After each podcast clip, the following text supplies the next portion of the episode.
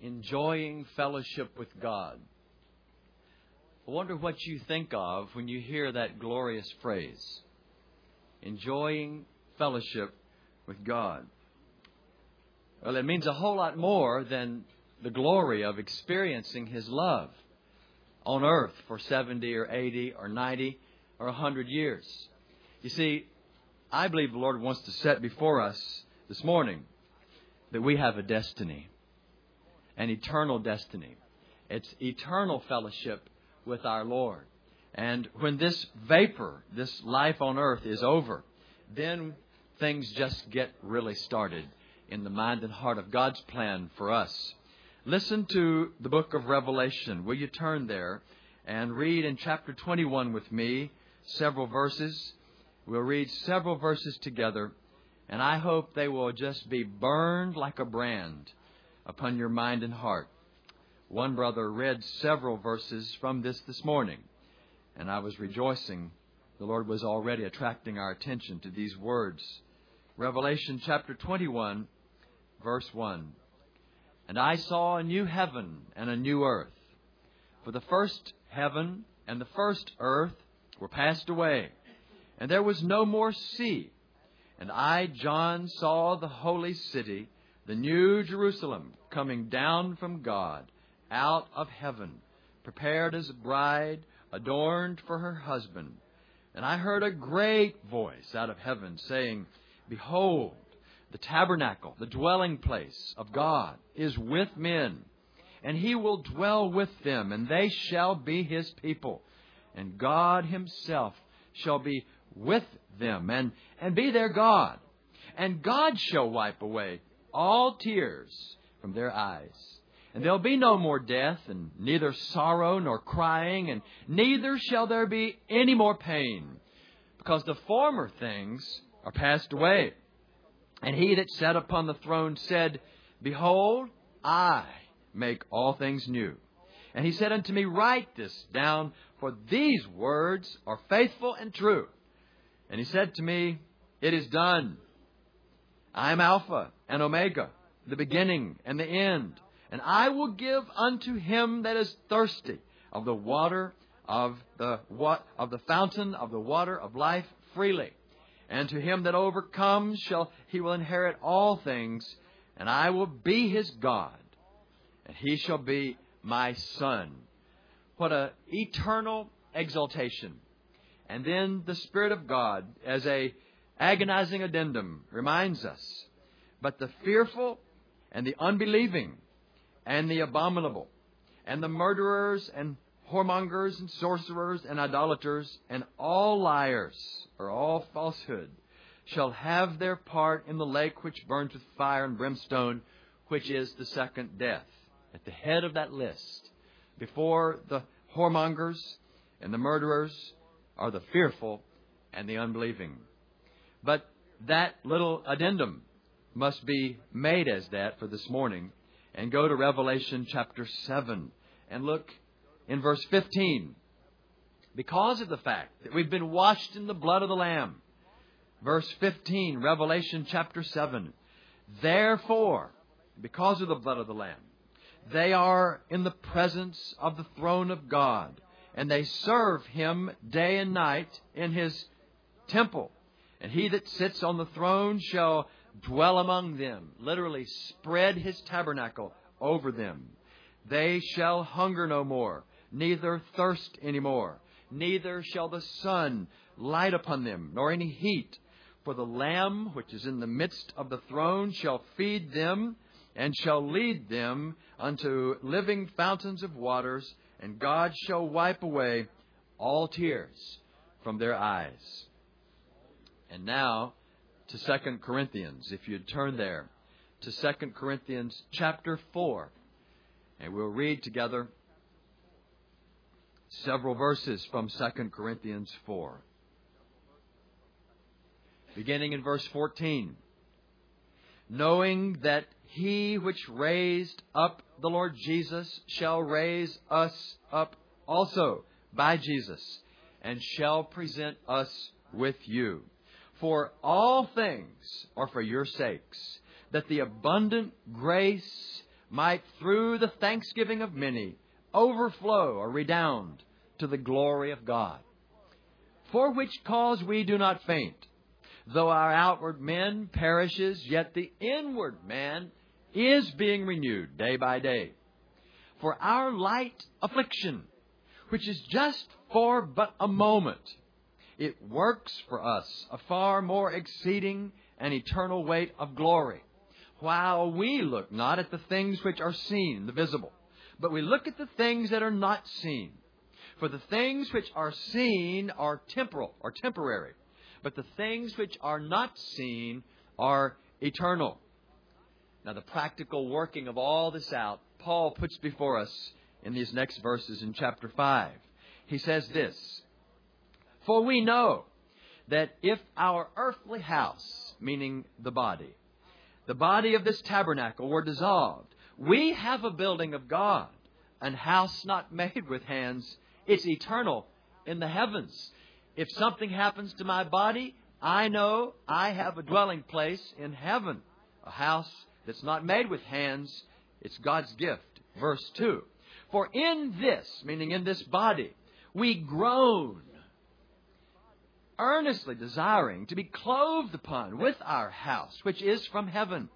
If so, that being clothed, we will no longer be found naked. For we that are in this body, this tabernacle, do groan. We are burdened. Not that we would be unclothed, but rather we're burdened that we be clothed upon, that mortality might be swallowed up of life. We are anxious for that moment, it's saying. Now, he that has wrought us for this self same very thing is God. Our destiny is this to have mortality swallowed up in life, he's saying. God, who's given to us the arrabon, the engagement ring, the earnest, the seal of the Spirit of God, meaning in our hearts. Therefore, because of this, we are always confident. Again, it says it, knowing that while we are at home in this body, we are absent from the Lord. For we walk by faith, not by sight. We walk by the invisible, not by what's shouting at us in the temporary world. We are confident, again it says, I say rather willing, to be absent from the body and to be present with the Lord. There, wherefore we labor that whether we are present or absent, we may be well pleasing to Him or accepted by Him. Well, it was several months ago now that I was in Pennsylvania in a Mennonite church, and there was a large men's conference going on. We were using these facilities. It was a wonderful church there. I was so blessed by it. It was so tastefully uh, presented to the Lord. You could see that the people took great care to make this place an excellent gathering point for worship. And during the breaks, we would walk from the sanctuary over to a hall to have refreshments, but the breezeway had been glassed in. And as we walked out to the left, there was this absolutely beautiful cemetery. I mean, it was green and it had beautiful uh, tombstones. It looked like Arlington but it was it was all believers or uh, those who'd been buried in the faith. And and this was maybe 200 years old this church and this cemetery. And so you could see the older gravestones out there. And as I walked by there every time I looked out there God ministered to me. He seemed to say to me you will pass through this door. Redeem the time. The days are evil. Uh, your life is but a vapor. And as I looked at that uh, place where, where the bodies of those saints had been laid to rest, I remember thinking, I wonder why we don't have graveyards around our churches anymore. I started thinking about it. In all the mega churches in Atlanta, I don't think I know one that has a graveyard round about it. And what I do see, instead of graveyards, with the ground that would be used for that part of a ministry, of uh, that memory to the church that you're going to pass through this door, instead of graveyards, you see gymnasiums and activity centers and places of exercise of the flesh. And I'm not making a statement, but I believe this. I believe we seem to be reluctant as a church to think about death. We seem to be reluctant as a people of God to really talk about death to others. We use safe words now, like expire or pass on or something that doesn't really make a person panic or they, they can still feel uh, like they're immortal when we don't talk about you're going to be dead. You know, we don't use that words. We we pass on simple things, and and I think I know why we're nervous about this and why we don't talk about it. I believe this: we have lost sight of the eternal, and we no longer have as our fixed point of reference these verses that I just read and the verses like them that talk about our eternal fellowship and destiny with the Lord Himself. Contrast the Bible church in the book of the Word of God that existed on this earth for a few years, they saw their life, to prepare men and women for eternity. To get them to be ready to face the, the certainty of an everlasting existence. Contrast that with the church of today that no longer deals with death, really, exactly. But now we see our ministry, instead of preparing men and women for eternity, it might be more defined as fixing them up for time. To have them have a happy life and meaning in their existence. Uh, people are overwhelmed with the difficulty of earth. And so we want to fix that, make it easier for them. And so we, we manifest the natural tendency to have a wrong focus We've lost sight, I think, of the heavenly vision. And I believe this may be the first generation of Christians to really and truly, really and truly lose our long term uh, vision for heaven. It doesn't move us anymore. In fact, you will hear very few sermons on heaven. There are very few books about heaven. They're rare. And when you find out where they are, they're even harder to get uh, because they just don't sell them anymore. There's some good new books being written on heaven. A lot of them are experience centered rather than theologically centered, but st- it's still an improvement uh, about our eternal destiny. You see, consequently, because we don't know this as a church, we tend to go by tradition.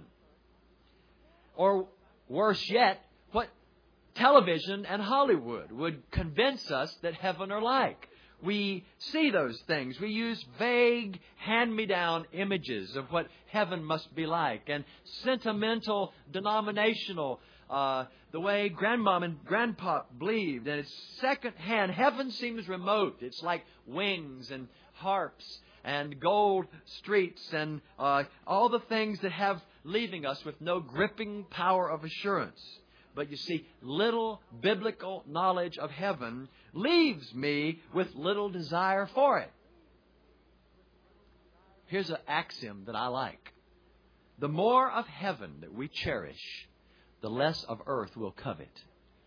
The more of heaven that your heart is set upon, the less of earth that will have a hold in your life. And if we're focusing on this earth, looking at the visible, we'll be earthbound and locked into a trap of visible uh, prison. Now, to illustrate the unreality in which we live, I want to just give you an example. Let's suppose that I could put in your hand a little box like a television controller that had one button on it. And this button was red. And beneath this button, it said, I will go now. And you had it in your hand. And you knew that if I gave you this box and you had the option, you could push that button and immediately your time on earth would be over. And you would go immediately to the presence of God where you would spend eternity. I wonder if I said, Here it is, brother. You can have it now. You can push it if you want to. Would you push it? Yeah, there's a lot of mixed feelings. Everybody, we're supposed to say yes. And so you usually do say yes. Uh, uh, but you see, most people would say, well, I'm in the middle of raising grandchildren and helping. My career's right at a crucial point. Or so there's a whole lot of things. My ministry is taking off. And so maybe in a few years, I just don't feel fulfilled yet. And so I'm going to let it go for now. Well, let me ask you this. Suppose you had a little uh, controller that said, Go to Hawaii now. Two weeks. Would you push it? Most assuredly, most of us would push it. Because you know why? Because we've been sold on Hawaii. We know all about it, or we think we do. Uh, but we don't know about heaven, and that's why we wouldn't push it, because we're just uneducated biblically about it. The Bible says, Ecclesiastes 7 1, the day of death is better than the day of one's birth. You know, that's an interesting verse. Philippians 1:21 says, "For unto me to live is Christ, and to die is gain." And Philippians 1:23, Paul says, "I have a strong desire to leave earth, to depart and be with Christ, which is far better." And he says, in the text that we just read in 2 Corinthians 5 8, I would prefer to be absent from the body and to be present with the Lord. Now, is this true? Are these verses true? Or are they kind of outmoded thinking? Maybe that's back when it was tough in Bible times, when they didn't have all the conveniences that we have instant everything, instant water, instant sanitation, instant everything. Are, are we missing something here? See, I think we are. I think the church has missed it. Most of us are imprisoned in the time and in, in the visible. And to show you again how unconscious this is, it, it, it may be unconscious to you, but it's real. I'll illustrate it by a joke that I heard about a certain man that went to his preacher. This man absolutely loved golf. Now, I love golf too. Somebody says, What's your handicap? I say, My swing. But, uh, but but I love golf. But but uh, so I'm not messing with your golf. But brother, there's no reward for golf, even though there's nothing wrong with it necessarily. I mean, it, it can make something wrong, but it can show what you really like out there. But but there's no reward for it either. I mean, you can't do it well enough down here to get a reward. God's not going to reward you for it. But this particular man went to the preacher and he said, "Preacher, I just have a stupid question, but I love golf, and I want to ask you to can you tell me, will there be golf in heaven? Can we still play golf? I, I, I really hope so. And the preacher thought that was kind of dumb, but he prayed about it and he got an answer from the Lord. And he went back to this man and he said, uh, Well, uh, brother, I've got some good news and I've got some bad news. And uh, the man says, Well, I'll take that. Tell me the good news. He says, Well, there is golf in heaven. He says, Well, praise the Lord. What's the bad news? He says, You have a tee off time tomorrow morning at 11 a.m. Now, I want to ask you this question. Why'd you laugh at that? Because you see, we think that's bad news. I mean, I mean, we don't really think it's bad news, but the suddenness of such an announcement as that would be a shock. We're not prepared for it. Well, Matthew Henry said, Our duty as Christians is to keep heaven ever in our eye and earth under our feet. I believe the reason we don't like to think about death is because we aren't full of the truth about heaven and the eternal destiny. And it seems remote to us. We don't take time to learn about heaven until it can't be avoided. I mean, we may feel that we are going to pass off anytime soon. So we do this massive Bible study of heaven and become so full. See, everybody wants to go to heaven, but nobody wants to die. There was a Buddhist woman who asked a question of a friend of mine who's a godly man. It shocked me, this question, and it was quite perceptive. You th- see what you think about it. This Buddhist woman said to this man, she said to him, Preacher, if you Christians believe that you'll go to heaven when you die, and if it's such a great place as you say, then why do you pray so desperately for healing? It blew me away. It blew me away. I mean, of course we want to be healed, and God does heal. But I mean, it's as if there's a desperation in our prayers, like there's nothing left if we don't see the healing. See, the early church, you read about them, they knew about heaven. It was etched in their vision, their spiritual retina, and they could blaze with zeal and passion about it as they faced death. They faced martyrdom with joy because they knew what was on the other side. It really uh, came together for me afresh when I read about uh, Abraham. Listen to what it says about Abraham in Hebrews 11, verse 10. Listen to what it says. He looked for a city which hath foundations, whose builder and maker is God. It, it goes on, and, and it, it says, By faith, Abraham sojourned in a land of promise, as in a strange country, dwelling in tents with Isaac and Jacob, heirs with him of the same promise. Then it says, He looked for a city that had foundations, whose builder and maker is God. Reading on in verse 13 about all these Old Testament saints, it says, They all died in faith, not having received the promises, but they saw them afar off, and they were persuaded of them, and they embraced them. And what they saw, they said, We are strangers on earth, they confessed, and pilgrims. They that say such things declare plainly that they're seeking a country. Then it says, truly, if these people, the Old Testament people, had been mindful of the country they were coming out of, they could have returned. They could save their life. They could go back. But now they desire a better country that is heavenly. And wherefore God is not ashamed to be called, uh, He's not ashamed to be called their God, because He has prepared for them a city. It, they were literally invigorated by the assurance of future reward and blessing and fellowship that would last forever. It says that they took joyfully the spoiling of their goods, knowing that they have in heaven a more enduring substance. There was a freedom from the fear of death, it says in Hebrews also. Paul says, if in this life only we have hope, we are indeed most miserable. If fellowship with Jesus just means in this life, on this earth only, then we are most miserable. It's a glorious thing to walk with Jesus day by day, but it means a whole lot more than this little preparatory period for which we're in right now. Uh, you see, we can see it in perspective. I just came across a book called The Martyr's Mirror. I got it up at a used bookstore in Michigan, and so I began to look for it where I could find it today, and I found it's a Mennonite publication. But this book was written in 1660 over in Europe, in Dutch. And what it was, it, it makes Foxe's Book of Martyrs looks like a little two page handbook.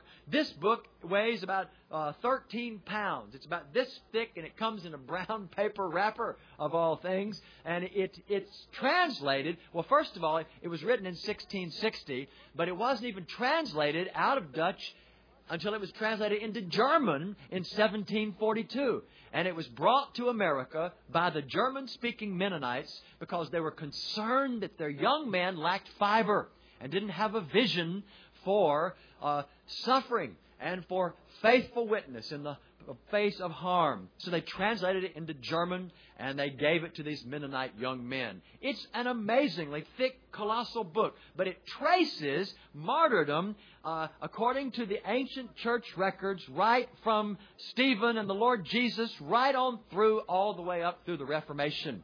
What it does is it tells you how that early church divided the world, those disciples, into 12 sections. And each disciple took a section. And they ended up, all but one, giving their lives on, unto the gospel in that section. When I was in uh, a certain place on earth, I saw the grave of Thomas, the ex doubter. I never knew until I read this account how Thomas had died.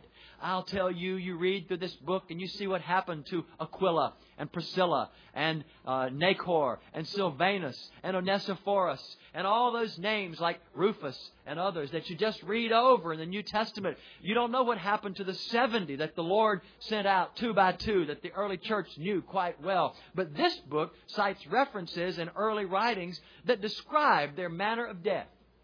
And I'll tell you, it's glorious. They went through that doorway of martyrdom, and it talks about that in clarity. Now, how did they do that? Well, because heaven was real to them. They did all of that without a New Testament. Think of it.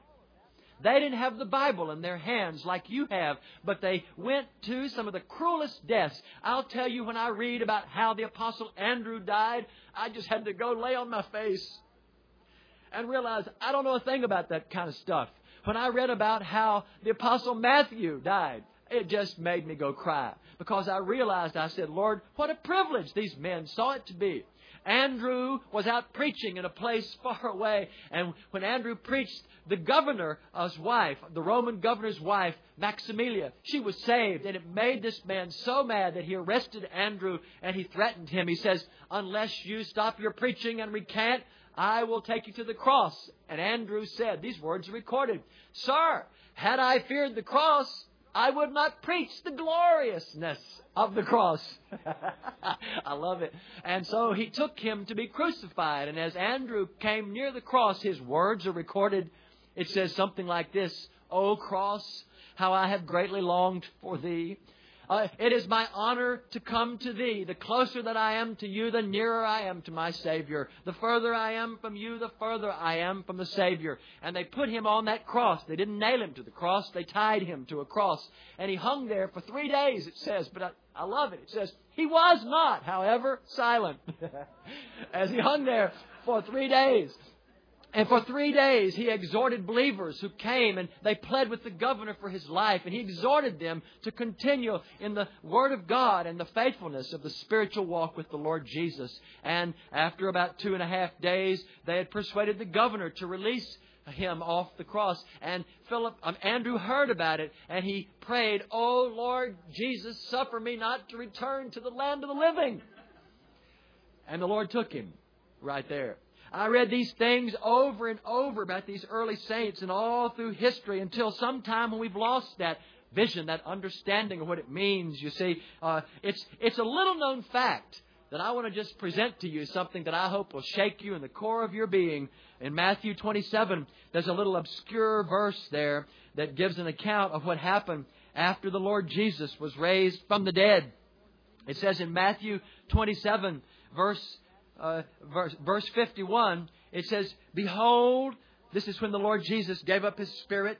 It says verse 51, Behold, the veil of the temple was torn in half from the top to the bottom. The earth did quake, and the rocks opened. And then it says, And the graves were opened. When he gave up his spirit. And for three days, apparently, those graves were open. And it says, And many bodies of the saints which slept arose, comma, and came out of the graves after his resurrection, and went into the holy city and appeared to many. I never thought seriously about that verse. That after three days of laying open the graves, you know, you're concerned your dad's grave was opened by an earthquake, so you're there waiting. You can't go near because it's high feast day. You can't touch the grave. You can't attend, but you set a watch around the graveyard. And after this, after the resurrection, it it's an amazing fact to me that these appearances of these saints that came into Jerusalem were documented by believers of that day. We call it the Ante-Nicene Library. A.W. Tozer, whom Jerry uh, White quoted, uh, he read those. And you can find them. They're hard to find, but they're called Ante-Nicene Library. And they are the writings of the disciples' disciples. People like Polycarp and Ignatius and others. These are uh, eyewitnesses in many cases of the book of Acts. People that, that weren't in that first level of discipleship, you might say. But they're historically trustworthy. They're not scripture, but I'll tell you that they're accurate and they are amazing.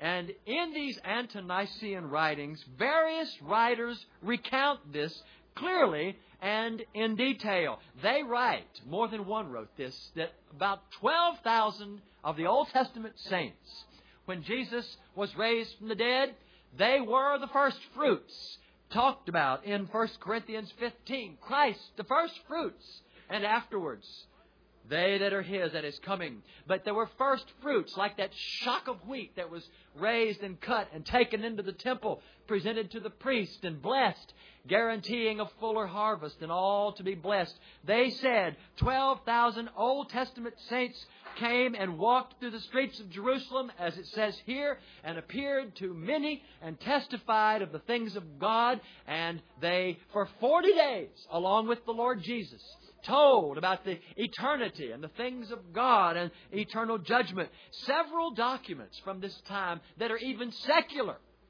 document this, and uh, they they claim that this happened, and I believe this happened. Uh, Simeon, remember the old priest that the Lord Jesus was presented to Well, he died shortly after. He said, Now let my soul depart in peace. The Lord took him. And he had two sons who were also pretty old, and they lived in Arimathea. They were both priests. And by the time of this crucifixion, they also had gone to be, uh, they had died. And they are purported in this writing to have appeared with this 12,000, Simeon and his two sons, and they were well known to the Sanhedrin and the priesthood of that day. So they were cross examined by the court separately. It's written down. And their account of who they were and where they were from was the same. They separately were questioned, and they both told the same story. And here's what it is Christ had appeared to them in what was known then as Abraham's bosom and had heralded to them the victories of his crucifixion, and they were then taken as captivity, captive with him, raised with him, and brought, given, uh, given the body they had at that time, and they were there to preach with him the message of the gospel. Do you believe that? Well, I tell you what, I'm amazed that people have never heard that. I mean, you can look it up and it'll ring your bell so loud your dinger might break. I'm telling you, it's a powerful thing. They appeared in Jerusalem to many. And then it says they ascended with the Lord. One little fact that I just love uh, is in the book of Acts, it says that Jesus, when he ascended, he ascended into the cloud and was received into a cloud. The word is from the word nephos. It's the same word used over in Hebrews 12 when it says we are compassed about with so great a cloud of witnesses. This same Jesus, the one you saw leaving, is going to come back in the same way you saw uh, leaving. With and how's he coming? With saints all around him. He's going to bring the saints with him. And I believe personally that the Lord Jesus ascended, and those 12,000 ascended. And, and you know what that would do to those people who saw that? The same thing it'll do to you if you believe it. It'll put iron in your soul. It'll invigorate you, and it'll give you what you need. Uh, apart from paper, it'll give you what you need in your heart to do whatever you need to do to face the future. See, the Bible says, the Bible says that I hath not seen. In 1 Corinthians chapter 2, verse 9, it says, uh, it is written, quoting from Isaiah, Eye has not seen, ear has never heard, it's neither entered into the heart of man the things that God has prepared for them that love Him. Eye has never seen, think about it, the things your eye has seen. I mean, what's more beautiful than looking at the ear of a little newborn baby? What's beautiful to you? Like the little fingers or hands of a baby. Maybe you like nature and you look at the sea pounding in a hurricane or, or see underwater coral reefs or mountain majesties or amber fields of grain or whatever it is that you think is beautiful, a starry night. I'm telling you, the Bible says it's unworthy. In six days, Jesus spoke and all the heavens that we heard about went poof he tossed them into space with his hand. All of that happened in six days. Everything that was made was made. In fact, it says in the Bible that one day he's going to take all those stars and fold them up like an old suit. All those things, six days, 1900 years ago, he said, I'm going to prepare a place for you. For 1900 years, He's been preparing a place for you. If you're a believer, think what that must be like. Eye has never seen. Ear has never heard. To some people, it's a delicious symphony or their mother's voice or their child's voice to them, whatever it might be. Children playing the most beautiful sounds you've ever heard. It can't compare with the sounds that you will hear when you get to heaven. One little kid looked up at the stars. It was so beautiful. He says, Daddy, if the underside of heaven is so beautiful, think what the top side must look like. Neither has it entered into the heart of man. It's, you've never been able to conceive. In, infinitely above what you could ever think or ask, God has prepared. Imagine a conversation by two twins in a womb. Here's where it becomes a ludicrous illustration. But imagine a conversation between two twins in a, in a mother's womb. And one of them looks over at the other one, whatever looks over means in a womb, but he points to those holes right here around his nose that we call eyes. And he says, What are those things on your face? And he says, These are the little round things that in a world that's coming, there will be colors and all sights of things to see, things. The other one says, What do you mean, colors? What do you mean, things. That's ridiculous. Colors and things. Why don't you be a realist? Look around. All we have here is just blue and gray. And what are those things at the end of those appendages on your arms, uh, on your shoulders? Those are hands. What are they for? Well, they are to, uh, to, to touch objects. What do you mean, objects? You see, the whole concept of beauty and objects is foreign. These little holes in the side of that round thing, they're called ears. They're for sounds. You mean you can hear a kind of a muffled, but that's going to be full and it's going to be glorious out there, full and rich. Uh, that's what is going to happen. The other says, Oh, come on. You need to concentrate on where you are and plug in. Well, you see, people say to you, What's that thing and you call a spirit? This is that that God has given to me, that has given me a foretaste, an engagement ring of that which is to come.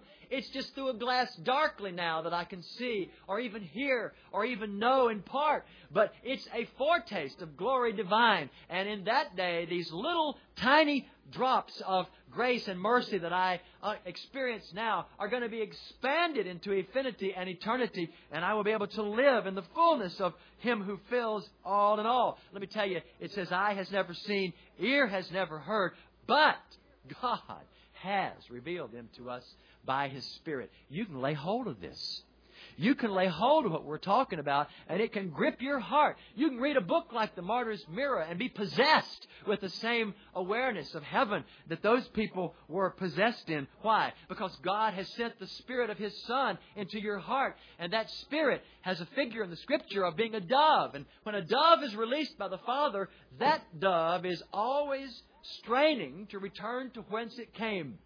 That's what a homing pigeon is all about.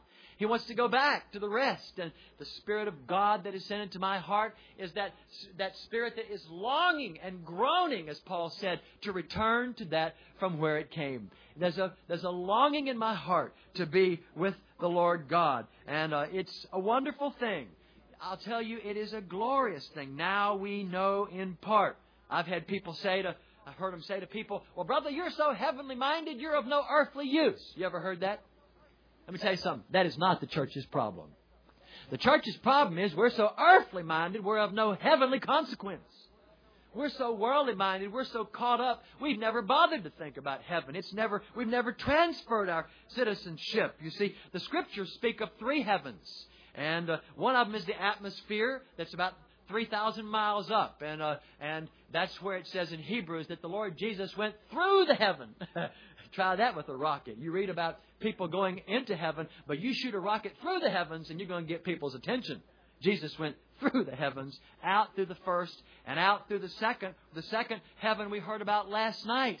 I mean, if you were to take our own Milky Way and make the earth just one inch uh, the distance to our nearest star is 51,000 miles if we were one inch across. 51,000 miles. That's how far it would be from our solar system to the other. There's 100 billion stars in the Milky Way, and now they've found 100 billion other galaxies like our Milky Way, and they've just the same man that uh, that uh, Jerry was talking about, I met him recently in Florida, and we talked. And he told me Hubble had just sent back pictures that they looked at in these dark spaces, and they came in, and the whole place went crazy because it looked like you'd slung fluorescent paint all over what used to be dark out there, and they saw just millions of star clusters, which are billions of galaxies, and they're in complete awe.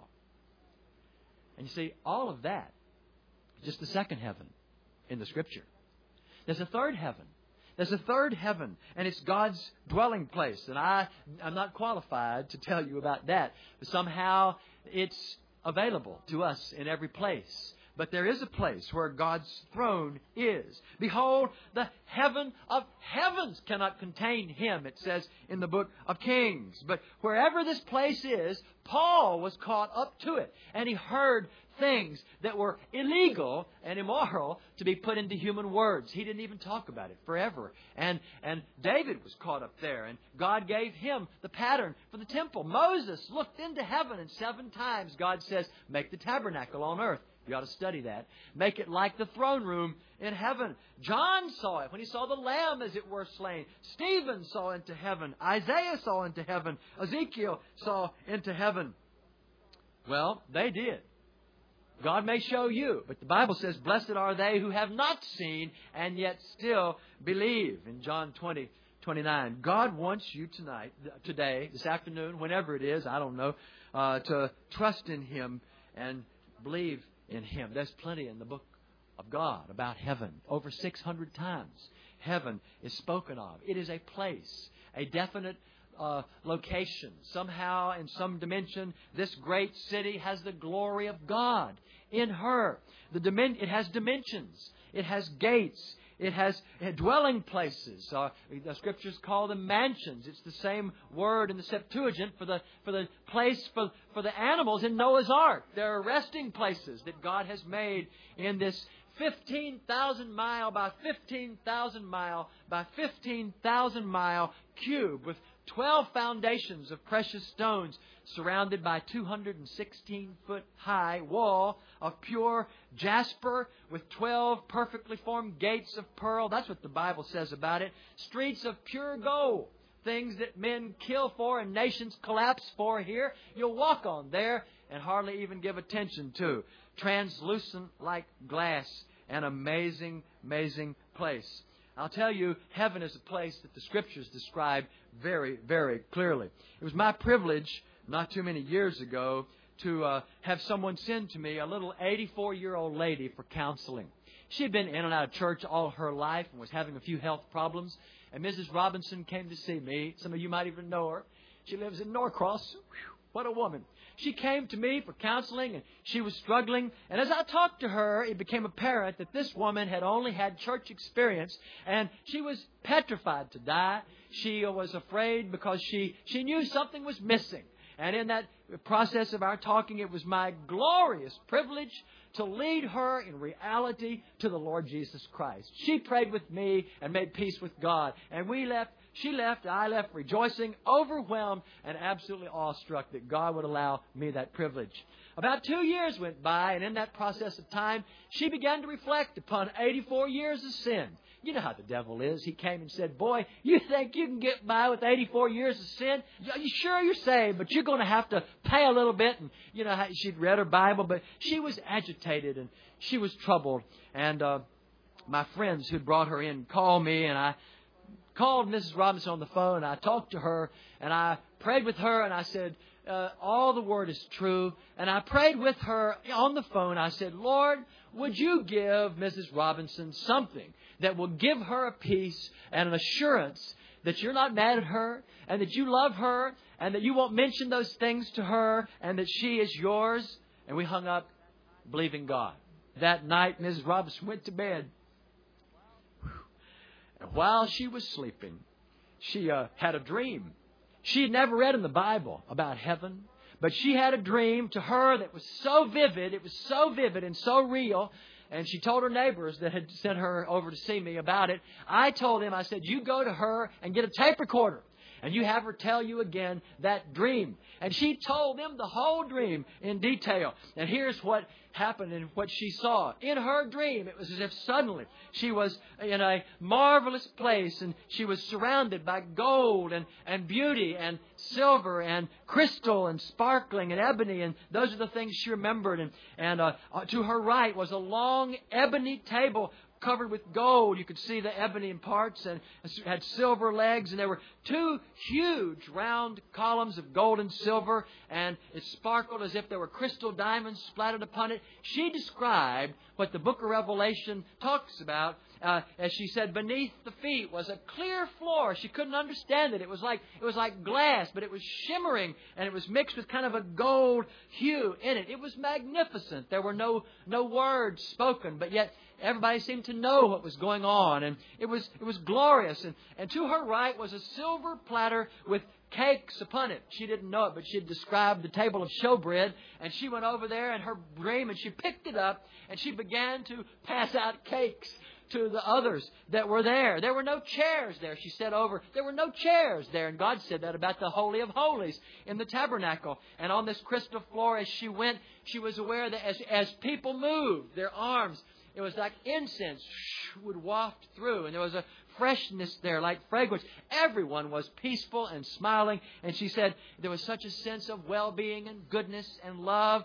And she kept wondering, Where's the groom? Where is the groom? And she seemed to know it was over there. And as she began to walk toward what surely was where the groom was, the dream was over. And she sat bolt upright in bed and she said, I've been to heaven.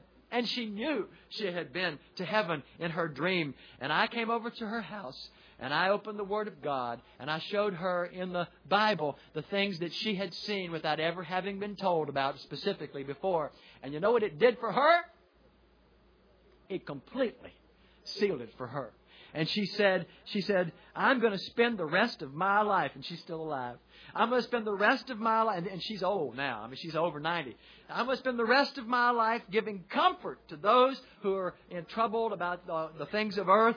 If a dream can do so much to give peace to Ms. Robinson, what can the real thing do dear friend. You see, the inhabitants of the throne of God all around. It says there are hundreds of millions of angels and the spirits of just men who are made perfect, the justified who are there now.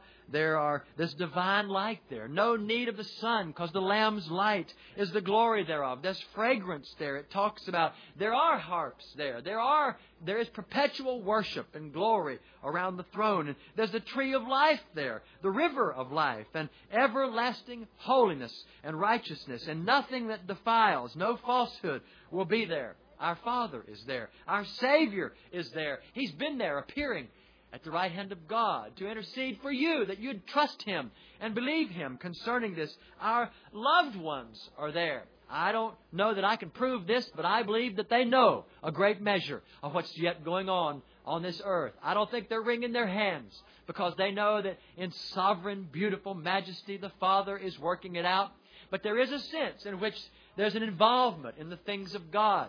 Case in point, Jesus went to the Mount of Transfiguration, and there, as his face was changed and began to outshine the sun, Peter and John looked, and nobody told them this, and they'd never met him personally, but they saw Moses and Elijah, and they knew who they were.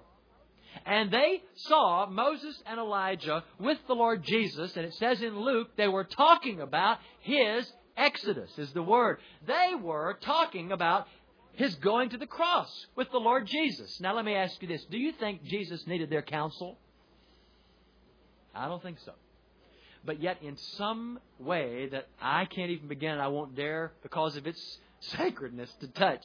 In some way, there was an involvement in the things of eternity, a, a being stirred together in the fellowship of what God was about. And I believe, in a real sense, that's what it'll be like for us.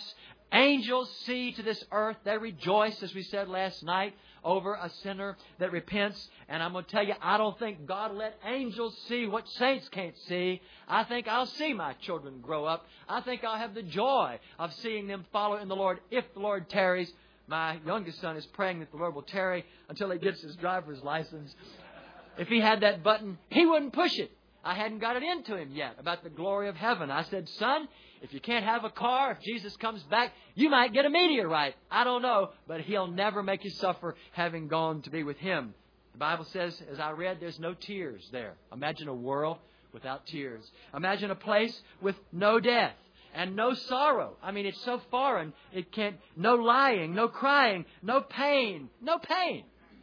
No, your back won't bother you anymore. Your knees won't bother you anymore. And, uh, and all kinds of stuff. The sun won't bother you, won't smite. Doesn't bother you here, but overseas, let me tell you, the sun is a factor in the Sudan and other places like that. There will be no more of that. There'll be no more curse. The lion and the lamb will lay down together. And uh, my son said, Well, Dad, will there be animals in heaven? After our dog died. How would you answer that? And I said, Lord, thou knowest. And then I said, Well, son, I don't know about Mocha. She got hit by that car, but I do know this. If God is no respecter of persons, and He's a good God, I know this. He's coming on a white horse. There'll be animals there. And I don't know about Mocha, but I know this, that she might be there. That's what I said, and I backed up quick. But I said, I'll tell you what, God is good. And if my son, I mean, he's just better than anything you could ever think of, you see. What will I do in heaven? I mean, am I going to sit around with an old lace cuffs and a little golden string thing and sit around and play kumbaya all day? I doubt it. It's going to be full. It's going to be ever challenging. Beings in heaven will know what's going on. I will know even as I am known. And I'll be part of that. I'll be changed. I'll be like my Lord Jesus. And you'll be like Him. And I will know you and you'll know me. But we won't sit around just in idle. We'll be worshiping, but it says we'll reign with Him. In Ecclesiastes, it talks about a whole new thing that God has planned for after it's all done. Who are those people in Revelation 22 that come in and out of the city and eat the fruit in seasons? I can't understand it. You can't understand it. It says time will be no more, but it mentions seasons. In some capacity, there are going to be others that we will be in a certain fashion with the Lord in eternity, uh, in faithfulness. We will judge the earth. We will judge the angels, it says, with Him. The Bible says that in some fashion. I can't begin to say I know what it means, but we will serve the Lord and we will do His will with, with full authority and with full capacity, and He's so infinite that we'll spend all eternity being dumbfounded and growing in increasing knowledge of God because we will still, although being with Him, we will not be infinite ourselves and we will not be able to contain it. Can you imagine that? That's why Paul said you're going to have to have a new capacity. This mortal must put on immortality. You couldn't take it in. Flesh and blood cannot inherit the kingdom of heaven. He's going to give you a new body. He's going to give you a new capacity. It says that, that our bodies will last as long as God lasts. He's going to make us altogether new. In Psalms, it says, I will be satisfied with thy likeness when I awake.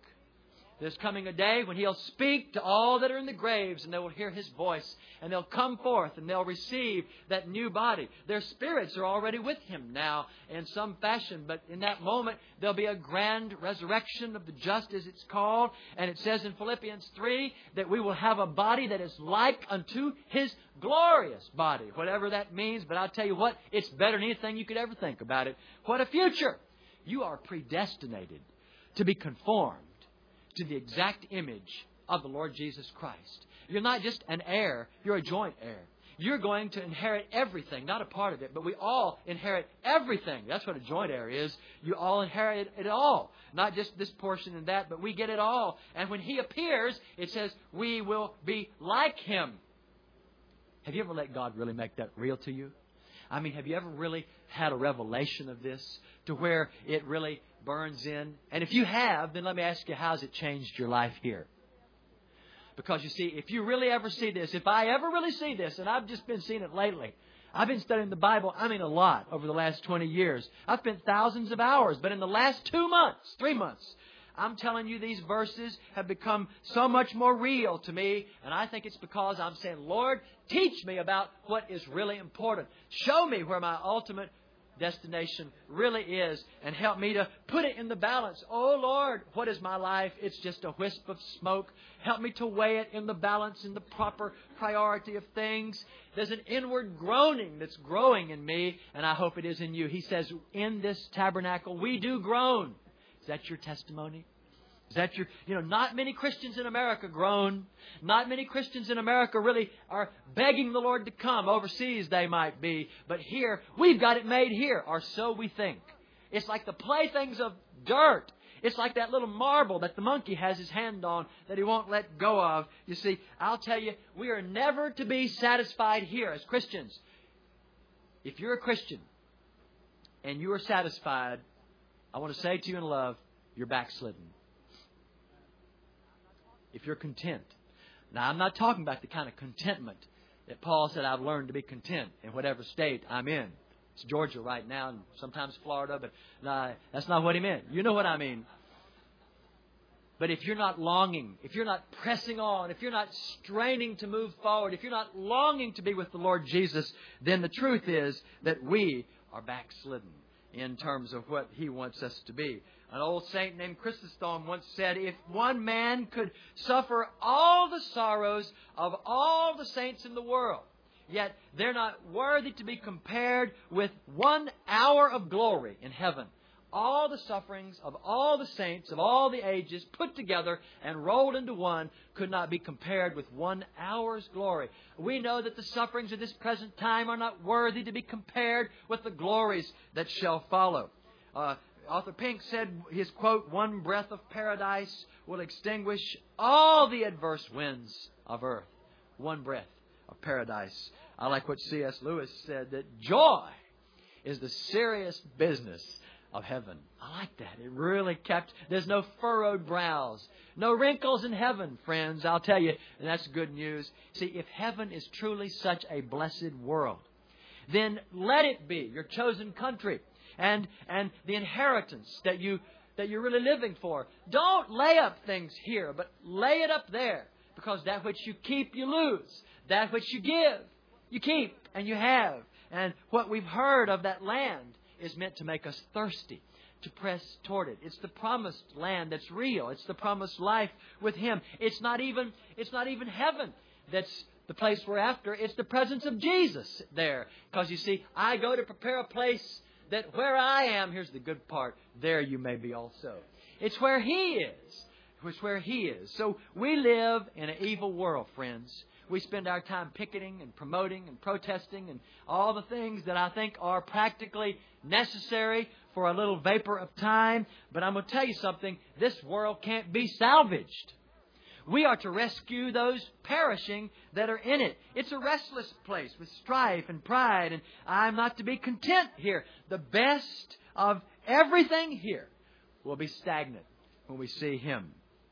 So don't seek friendship with this present age, and, and but point to Him.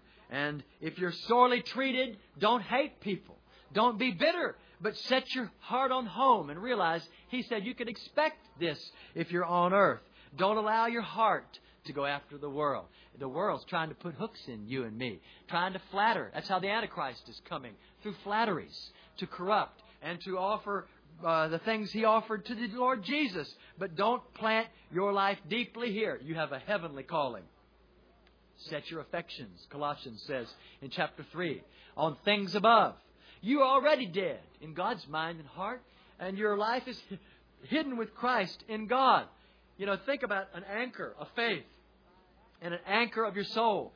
By an act of will, take that anchor and cast it over into the great deep. Like the old song said, the old writer knew, this world is not my home. I'm just a passing through.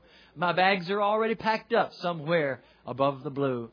Those angels beckon me from heaven's open door, and I just don't feel at home in this world anymore. Be content to pass through difficulties. Don't worry about it. Keep your eyes on the forerunner and let your life be a life of love. I'll tell you, it is too glorious to comprehend. I told Miss Robinson's story, and after that, a man at Ridgecrest, I was there, came to me and he says, Al, as he spoke to me, I saw his eyes. They were just like deep pools of clear blue. And he says, I want to confirm that story to you. I don't tell many people this, but he told me how he'd gone after a slight automobile wreck to the emergency room. No big deal, he thought. And while he was in the emergency room, something inside of him hemorrhaged. And they put him on a stretcher, and he said he was aware of being rolled down a hall. And suddenly it's as if there's like a uh, things just narrowed and everything blacked out. And the next thing he knew, he was watching himself being wheeled down the hall. And they put him into a room. He was watching doctors, doctors that he knew, but he'd never seen till after he passed out. He saw them beating on his chest and putting those things on him and doing all these emergency procedures. And he heard them saying, "We're losing him. We're losing him. I mean, he could hear all this, and he could hear their conversations and things that were going on, and saw what different people were wearing and what states they were in in terms of uh, uh, what attire they had.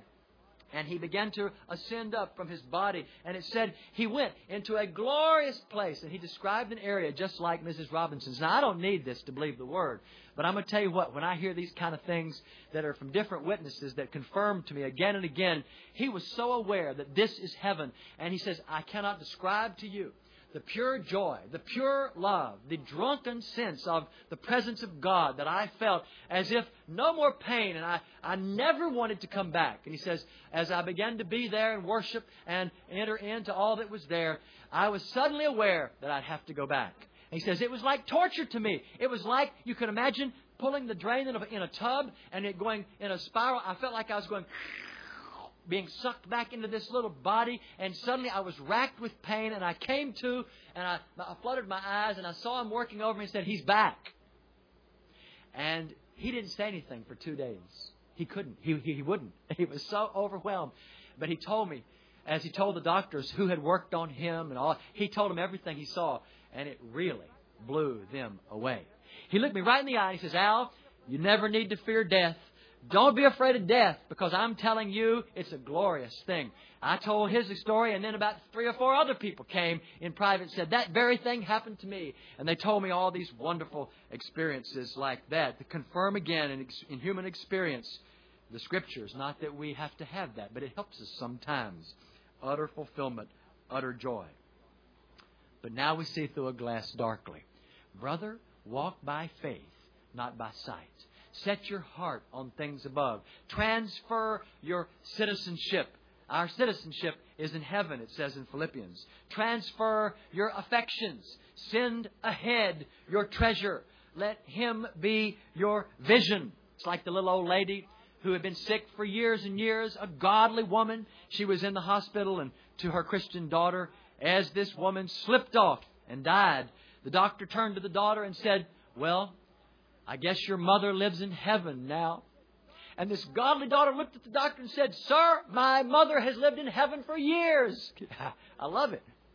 For years, her citizenship had been there. You see, this is how it is when you're young. You're born with your fist clenched. You want to get all there is of everything.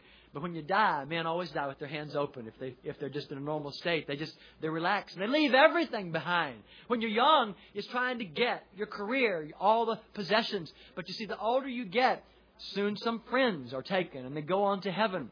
Then perhaps your parents, they go to heaven. The older you get, maybe even your children precede you to heaven. And soon, uh, as things happen, almost everything you have is in heaven. And you feel as if I'm ready to go. But why do we grow too late smart? God said it should happen to the young. We ought to be homesick for heaven. Oh, blessed assurance. Jesus is mine. Oh, what a foretaste of glory divine. I'm an heir of salvation. I'm a purchase of God. I'm born of His Spirit and I'm washed in His blood. And once you taste it, you're ruined for the things of earth. One last little illustration. I'm going to get hung if I don't let you out for lunch. But I got to tell you this. Several years ago, there was a large shipload of sheep that was put on in England to go to Australia. There were thousands of sheep on this gigantic ship. And they put this very bland but sustaining diet that they would serve them on the several month journey that the sheep would eat. It would keep them alive. And so the sheep were out at sea, and for months they ate this stuff, and they they were hungry. They ate this uh, meal and whatever sheep eat. I don't know what it was, but it was some kind of sheep mush or whatever. And so months went by. They finally approached to the shore, uh, to the proximity of Australia. But when they got to Australia, suddenly their journey was arrested because a massive weather front came in that was fog and clouds, and they couldn't go any further for fear of striking rock or something that would make their ship crash and go down and lose the. So they sat there for days, and days turned into several weeks, and they had run out of food and the sheep were starving, and they were quite, excuse me, they had not run out of food. They, the, the sheep would not eat, and they were very concerned. Why won't these sheep eat? And they thought they were going to starve to death right there uh, beneath all the fog, and they began to be very concerned. One day the fog lifted, and they saw the reason why the sheep wouldn't eat. Just at the horizon, they saw the beautiful, lush, green pastures of Australia. And even though the fog was there and the sheep and nobody else could see it, they had smelled the green grass. And they wouldn't eat the garbage food anymore. Let me tell you something, friends. That's what God wants to do for His sheep. He wants you to get a sense of what He really has. And once you really see the other side and see your eternal destiny, eternal fellowship with God, and the glories and the excellencies that'll come, you'll lose your appetite for the things that you've been existing on here. And you'll let Christ be your, your food and your drink, and you'll live in His presence forever. The, the more you cherish of heaven, the less you'll covet of earth. Let Him make it real to you.